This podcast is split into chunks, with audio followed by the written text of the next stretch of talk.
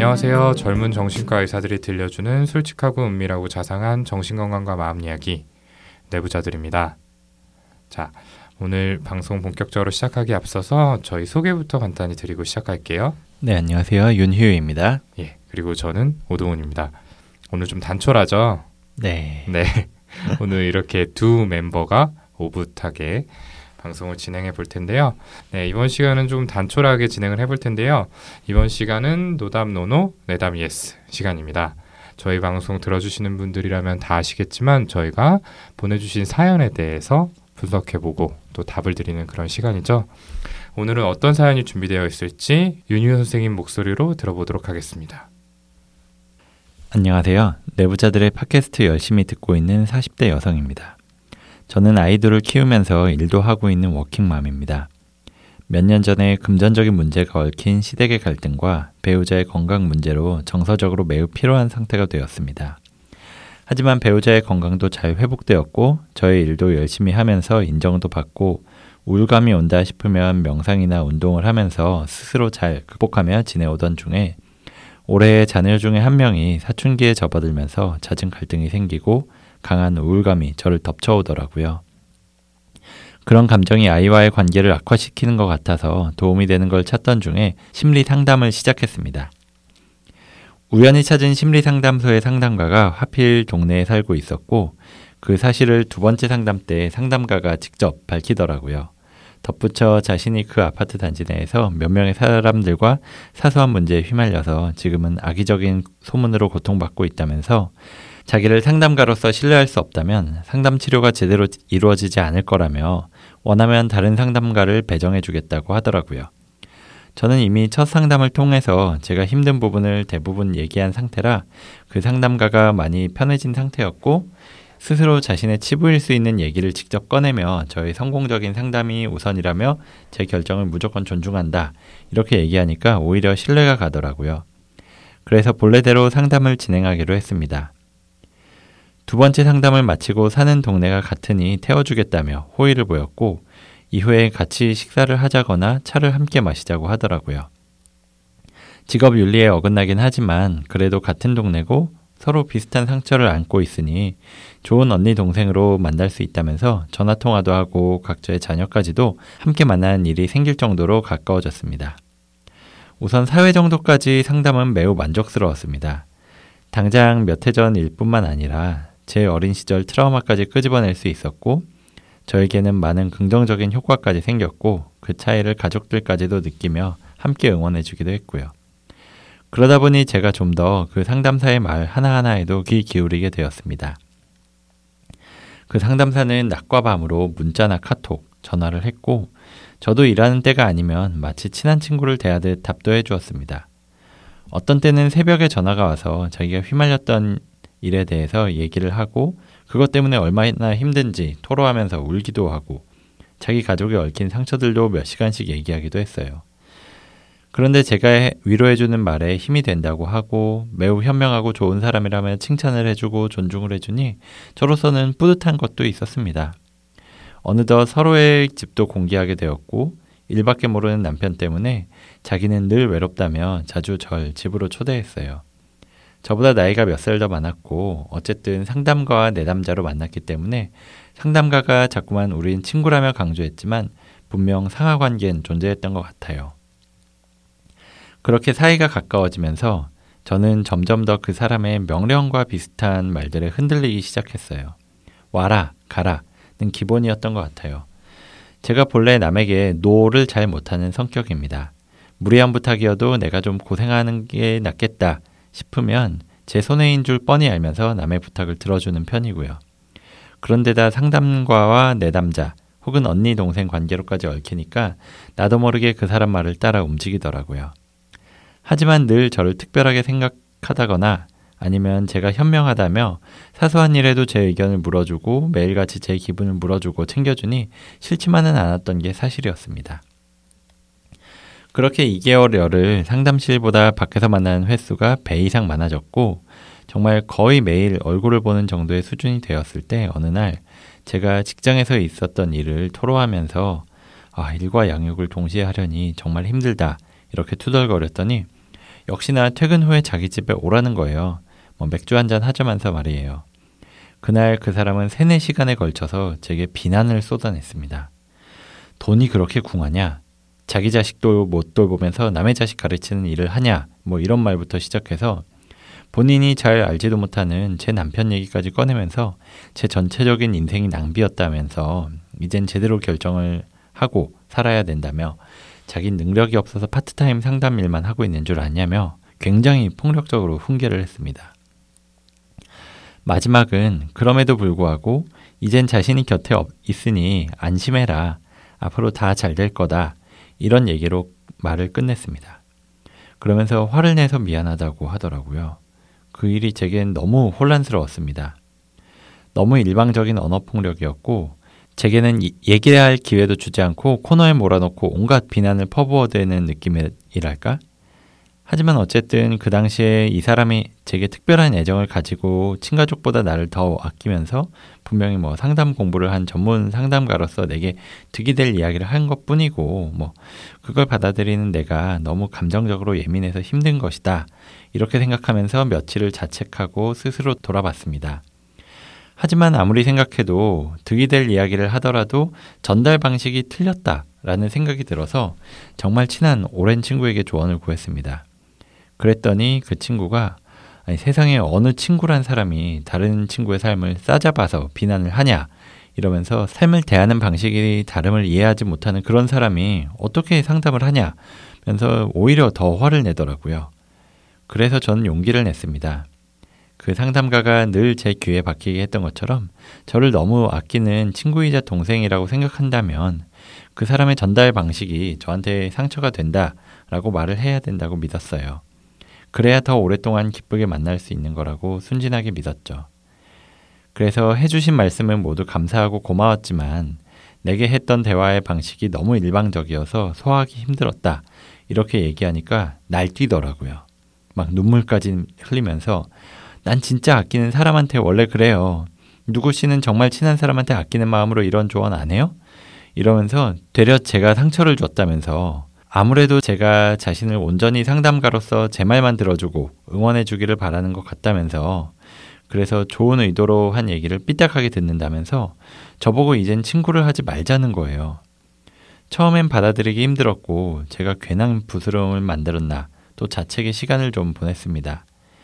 이젠 친구하지 말자고 상담실에서 상담가 내담자로만 보자면서도 또 우연히 길에서 만나거나 하면 전같이 저한테 친한 척을 하고 뭐 차 한잔하고 밥 한 끼 하자고 권하기도 하고 자기 아이일로 제 의견을 묻고 싶은 게 있다면서 누구시는 현명하니까 이러면서 아무 일 없다는 듯이 전, 전화하기도 해서 좀 의아했습니다.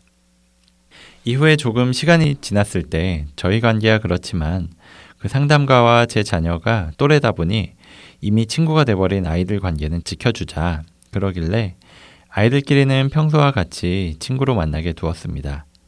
그 와중에 저희 아이가 늘 그 상담가나 그 집 아이는 소리를 지르거나 화내는 게 잦다고 몇 번 이야기를 하더라고요.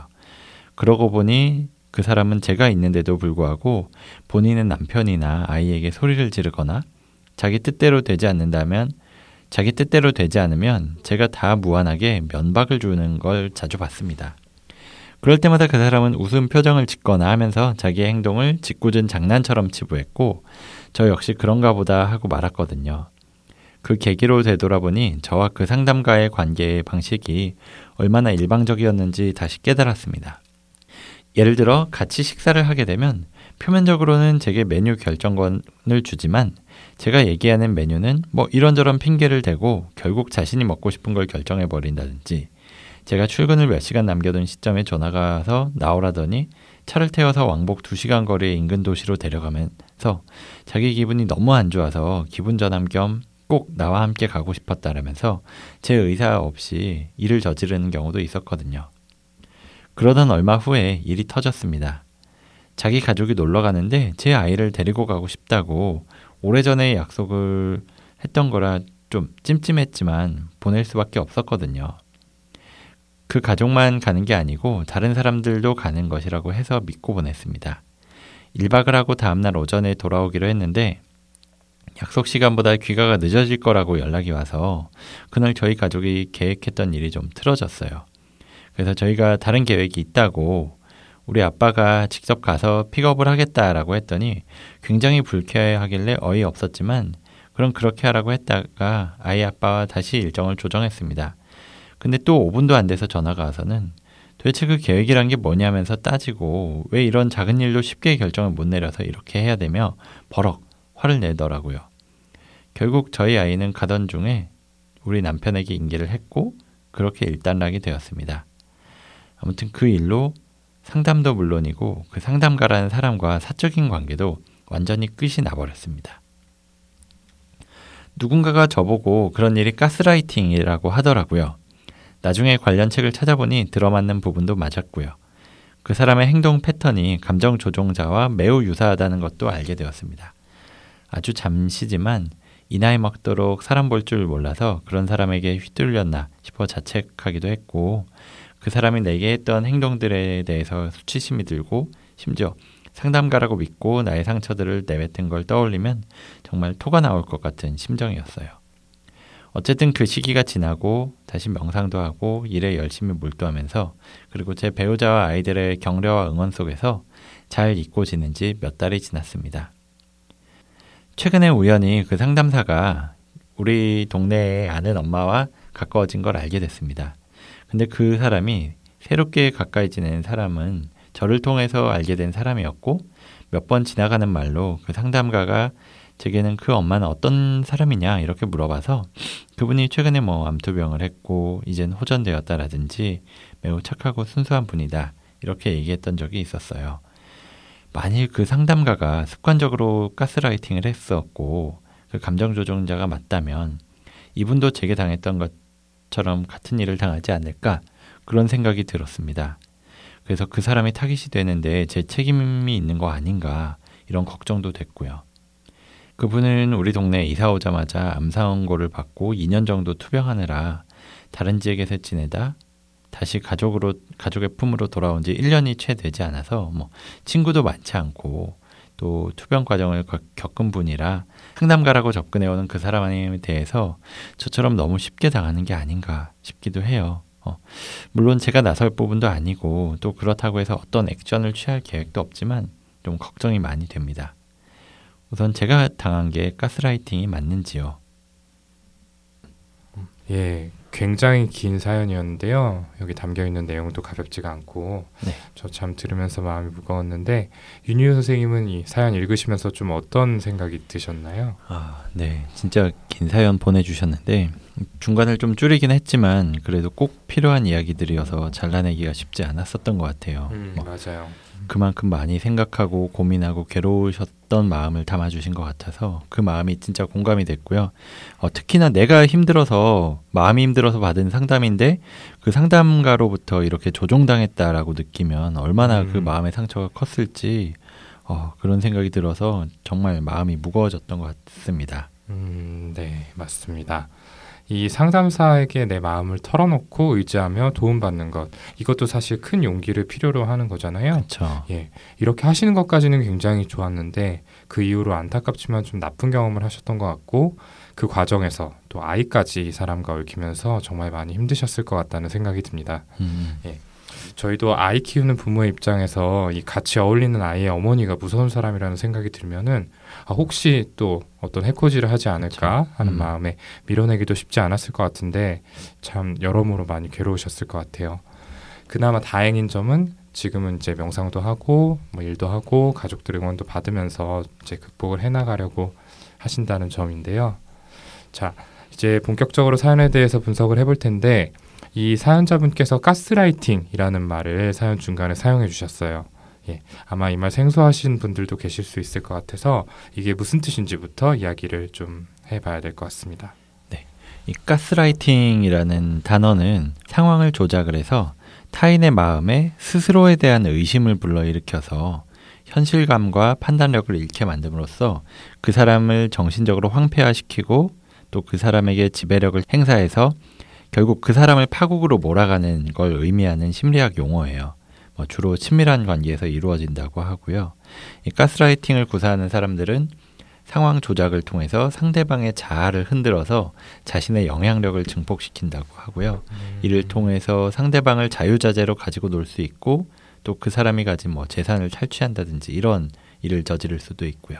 음. 그리고 이 음. 가스라이팅의 피해자는 자신에 대한 신뢰감을 잃어가게 되고 마지막에는 자존감이 무너지게 된다고 합니다. 음. 그래서 이 가해자들은 상대방의 공감 능력을 이용해서 상대방을 통제하고요. 이 동정심을 이용해서 타인을 조종하는 뭐 소시오패스 같은 경우가 예가 될 수 있다고 합니다. 음. 그러니까 스스로에 대해서 내가 어떤 올바른 결정을 내릴 거라는 신뢰감이 없어지는 거죠. 그렇죠. 그러니까 그 조종하는 사람에 대해서 좀 더 의존하게 되고 그쵸. 이제 뭐 악순환의 고리를 음, 음, 음. 예, 타게 되는 것 같습니다.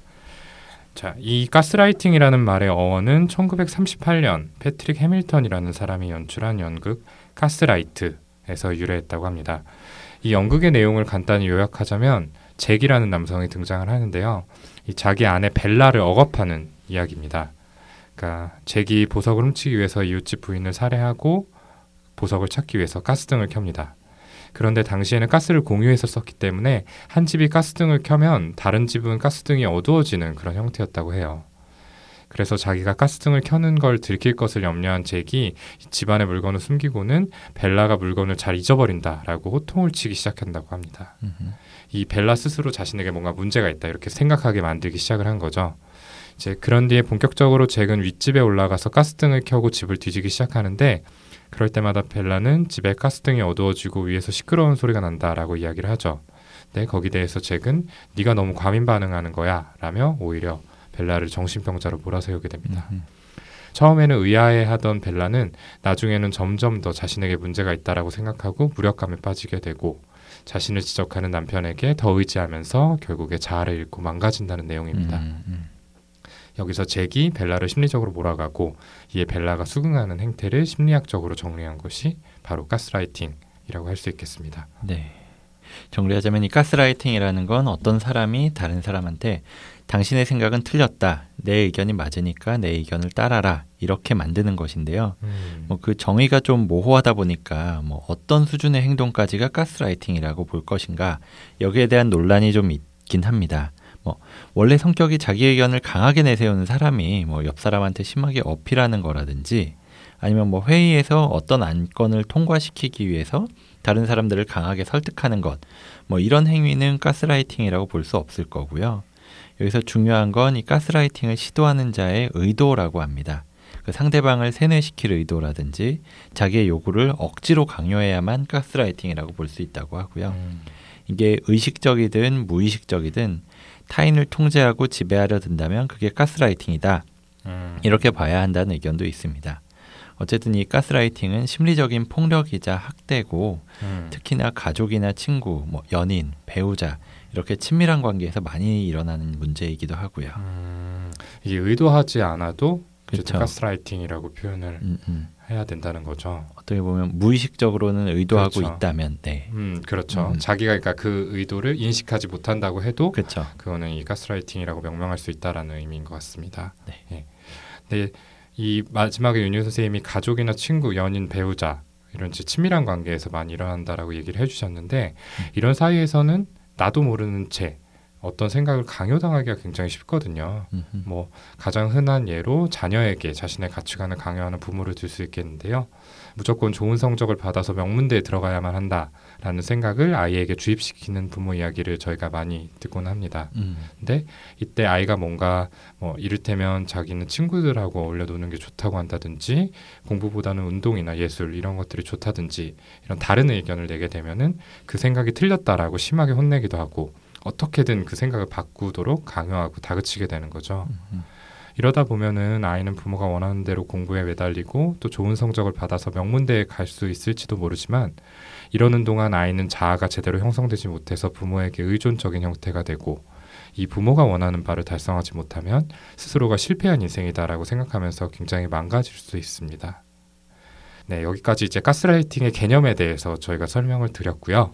그렇다면은 이 사연자분께서 질문하신 것처럼 이 사연 속의 상담가는 사연자분께 가스라이팅을 한 걸로 볼 수 있을까요? 여기 대해서 답을 드려야 될 것 같습니다.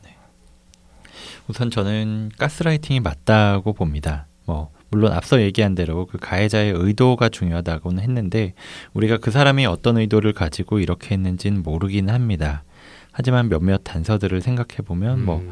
같은 동네 사람들한테 자기한테 안 좋은 소문이 퍼졌다라는 걸 스스로 알고 있고 뭐 상담가의 직업 윤리나 규칙과 어긋나는 걸 알면서도 그 선을 넘은 행동들을 자꾸만 하고 있다든지 음. 뭐 심지어 나와 관계가 끊어진 다음에 다른 좀 취약할 것 같은 엄마하고 음. 한테 접근을 해서 음, 가까워지는 그렇죠. 이런 모습 음, 음. 같은 걸 봤을 땐 뭐 추측이긴 하지만 굉장히 의도적인 접근이라는 생각이 들거든요.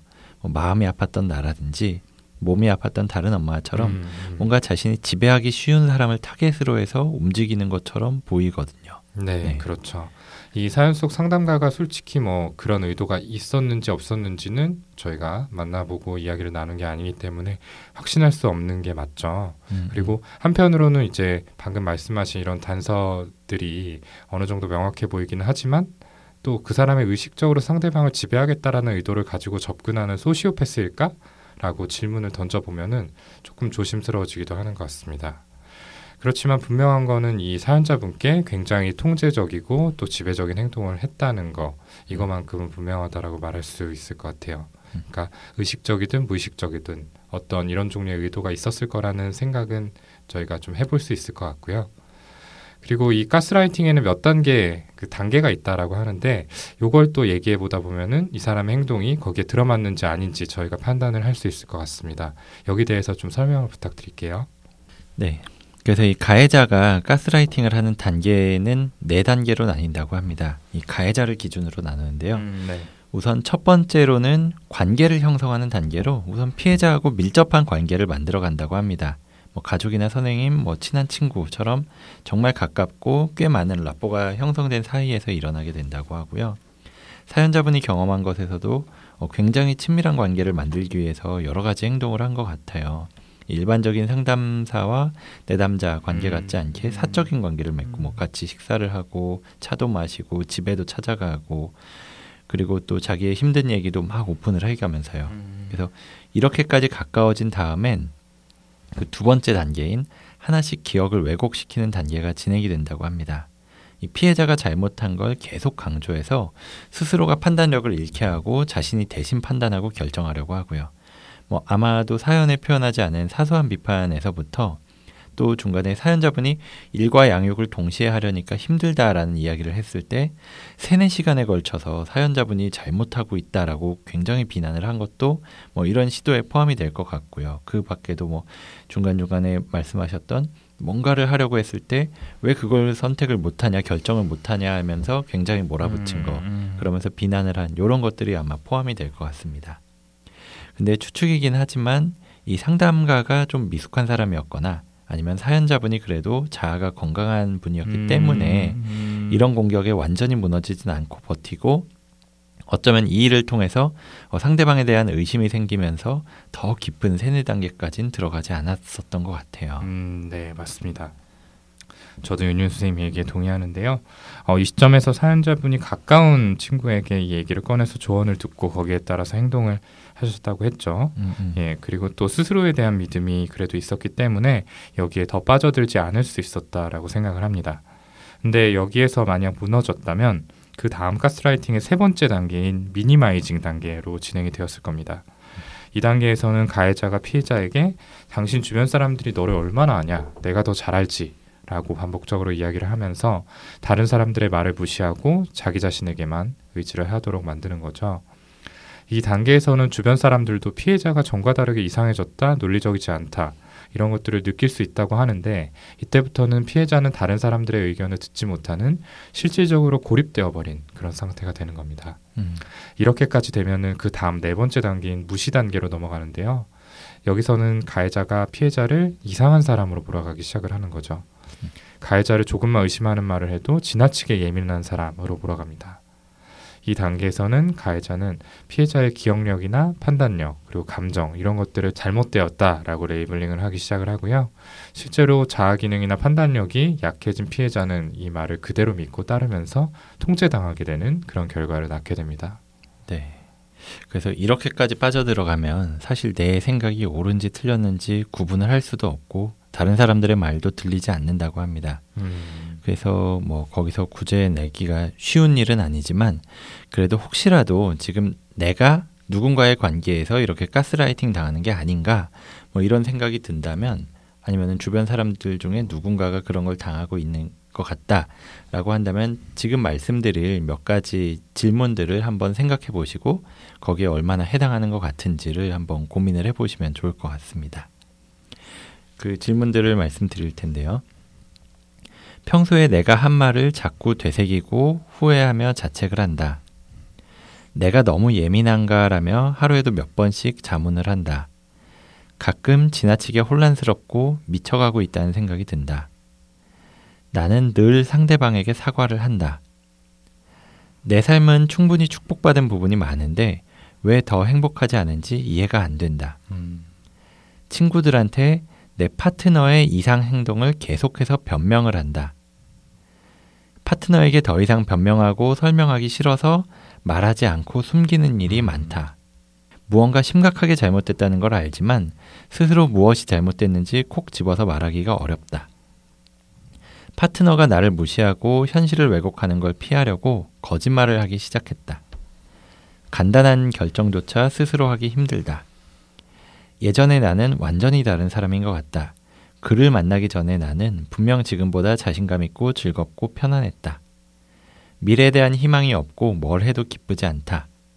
뭘 해내도 제대로 해낼 수 없는 쓸모없는 사람 같다. 나는 내가 이 정도면 충분히 괜찮은 사람인지 잘 모르겠다. 음, 이 질문들은 가스라이팅이라는 용어를 처음 정의한 로빈 스턴 박사가 이야기한 거로 몇 개 이상이면 가스라이팅이 맞다 이렇게 정해진 기준은 없지만 주변 사람들이 당신의 파트너, 뭐 친구라든지 연인, 직장 동료 같은 음, 사람이 음. 당신을 조종하고 무능력하다며 심리적으로 짓밟고 있는 있다라고 얘기하는데도 그걸 무시하고 모르는 척하고 있다면 그 정도가 좀 심한 수준이라고 봐야 아, 한다고 이때는 합니다. 이제 명확해지게 된 거죠. 그쵸. 아까 말한 미니마이징 단계 예. 이미 접어들었다라고 할 수 있을 것 같고요. 네. 그러면 마지막으로 내가 지금 가스라이팅을 당하고 있는 상태다라고 한다면 어떻게 해야 할지 여기에 대해서 이야기를 해볼게요. 어떻게 보면은 가스라이팅을 막는 방법이라고도 음, 음. 할수 있을 것 같은데 첫 번째 원칙은 스스로의 자존감을 키워야 된다라는 겁니다. 저희가 최근에 자존감에 대해서 유튜브에서 다룬 바가 있고 아마 또 많은 분들이 봐주셨을 거라고 생각을 하는데요. 거기에 좀 자세하게 나와 있지만 자존감을 키우는 방법은 뭐 특별히 대단한 것들은 아닙니다. 음. 일상생활에서 뭐 작은 목표를 세워서 음. 꾸준하게 실천하는 경험을 하는 것 그것만큼 효과적인 방법은 없다라고 음, 하고요. 음. 워낙에 이렇게 자존감이 낮은 분들의 경우에는 잘못한 부분에 집중하기가 쉬운데 음. 하루에 아주 소소한 것 한 가지라도 자기가 잘한 일을 찾아내서 음. 칭찬해주는 뭐 칭찬 일기를 쓰는 것이라든지 음. 아니면 자기 자신을 위한 소소한 소비를 하루에 하나씩 하는 뭐. 방법 여러 가지가 있어요. 거기에 대해서는 영상에서 음. 또 자세히 다룬 바 있으니까 혹시 음. 아직 안 본 분들이라면 또 참고해 주시면 좋을 것 같고요. 예. 그리고 이 자신이 틀릴 수 있다라는 것을 인정하면서 옳고 그름을 가해자가 없는 곳에서 확인해 보는 이런 습관도 필요할 것 같습니다. 그 가스라이팅은 피해자가 옳고 그름의 판단 능력을 가지고 있다는 것부터 부정을 하게 되잖아요. 음, 음. 그러니까 내 스스로가 옳고 그름을 끊임없이 판단하는 일종의 습관, 연습 이런 것들을 하는 것이 중요하겠습니다. 음. 그리고 가해자의 전략을 이해하고 나를 도와줄 조력자를 찾아야 된다라는 거죠. 내 감정을 조종하려 드는 여러 가지 행동들을 논리적으로 따져보고 주변 사람들하고 이야기를 나누면서 가해자가 하는 행동이 어떤 우연이 아니라 하나의 전략이라는 것을 이해하고 객관적으로 평가하려고 해야 합니다. 음.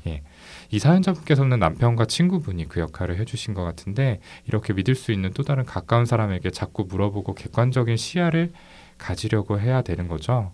네. 음. 제일 중요한 건 어쨌든 귀를 여는 것 같아요. 그렇죠. 예, 상당히 많은 분들이 그러니까 이런 경험을 하는 분들 중에서 많은 분들이 실제로 이렇게 얘기를 해주는 사람이 있음에도 불구하고 음. 그거를 무시하거나 귀를 기울이지 않음으로써 그쵸. 음. 어, 벗어날 기회를 음. 날리는 그런 결과를 낳게 되니까요. 항상 좀 귀를 열고 음. 주변 사람들이 괜한 이유로 얘기를 하는 건 아니다 이런 생각을 좀 해주셨으면 좋겠습니다. 네. 그 다음으로 중요한 거는 싸우지 않고 회피하는 것이 중요하다고 합니다. 뭐 이미 나를 가스라이팅 할 만큼 상대방은 그 상대방의 생각이나 감정을 다루는데 능숙한 사람이다 보니까 이 상대방이 잘못한 거다. 이걸 증명하려고 말다툼을 해봤자 뭐 도움이 되지도 않고 오히려 휘말리기가 쉽다고 그래요. 그래서 나한테 어떤 제안을 하더라도 뭐 알았다라고 대답하면서 그냥 좋게 넘기려고 하면 안 되고 그냥 생각해 볼게 정도로 뭐 긍정이나 부정의 뉘앙스가 없는 음, 대답으로 음. 일단 어물쩍 넘어가고 그 다음에는 만남 자체를 피하려고 하는 게 좋다고 해요. 뭐 음. 그냥 넘어가듯이 알았다라고 한 것만 가지고도 나중에 분명히 네가 알았다라고 하지 않았냐라고 음. 다그치면서 음. 내가 뭔가 잘못했다라는 점을 계속 심으려고 하는 그 아, 패턴이 또 반복이 된다 아, 그러거든요.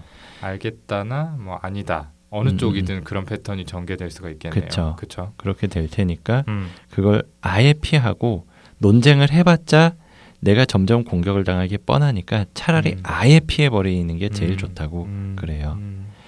그리고 이 가스라이팅이 이렇게 피할 수 있는 상황도 있지만 그렇지 않은 상황도 있긴 있어요. 뭐 예를 들어서 직장 상사라든지 뭐 가족이라든지 뭐 그런 경우도 궁극적으로는 피하는 게 더 좋긴 하겠지만요. 그래서 다른 방법도 생각해 둬야 되는데요. 뭐 논리적으로 생각하는 방법이 여기 해당한다고 합니다. 음. 이 상대방의 말이 좀 수상하다 싶으면 스스로 판단을 해서 대처를 해야 된다고 하고요. 앞에서 말한 대로 적당히 대응을 하면서 상황을 넘기기만 할 게 아니라 내가 판단했을 때 확실히 상대방의 말이 틀렸음을 인지했을 땐 정확하게 아니다라고 이야기를 할 수 있어야 된다고 합니다. 음. 이 사연자분도 뭐 친구하고 대화를 해보고 음. 여러 가지 고민을 해보고 결정했다고 했지만 음. 아무튼 이 사람이 나한테 대하는 게 너무 음. 공격적이다. 내가 음. 받아들일 수 없다. 음. 이거를 깨닫고 분명하게 아니다라고 당신이 방법이 틀렸다라고 얘기를 했다고 하셨잖아요. 물론 음. 그 다음에 굉장히 싸우고 나를 비난했다고 했지만 음. 결국 그걸 계기로 이 두 분의 관계가 틀어져서 음. 빠져나올 수 있었던 그렇죠. 거라고 생각이 들거든요. 어, 어, 음. 그래요. 한편으로 이제 들으면서 생각이 든 건데 무엇보다 또 중요한 게 조력자를 만드는 것이라는 생각이 들어요. 그렇죠. 네. 음. 그러니까 아까도 얘기했지만 이 가스라이팅을 당하고 있는 상태, 어느 정도 음, 진행이 음, 된 음. 상태에는 이미 자아 기능이 약해져 있기 때문에 음, 음. 혼자서 뭔가를 계획해서 실행에 옮기는. 더군다나 나를 그동안 계속 음. 이렇게 옥죄어 오던 그 사람한테 반기를 드는 일이 쉽지 않을 것 음. 같아요. 음. 그러니까 현실적으로는 아까 윤유 선생님이 얘기한 것처럼 그 사람 음. 앞에서는 뭔가 긍정도 부정도 아닌 애매한 음. 대답으로 음. 일단은 상황을 피한 다음에 음. 가까운 사람한테 도움을 청해서 음. 판단에 있어서 어떤 음. 도움을 주기를 음. 예, 그렇게 좀 바래보는 게 좋지 음. 않을까라는 생각이 들어요. 맞아요.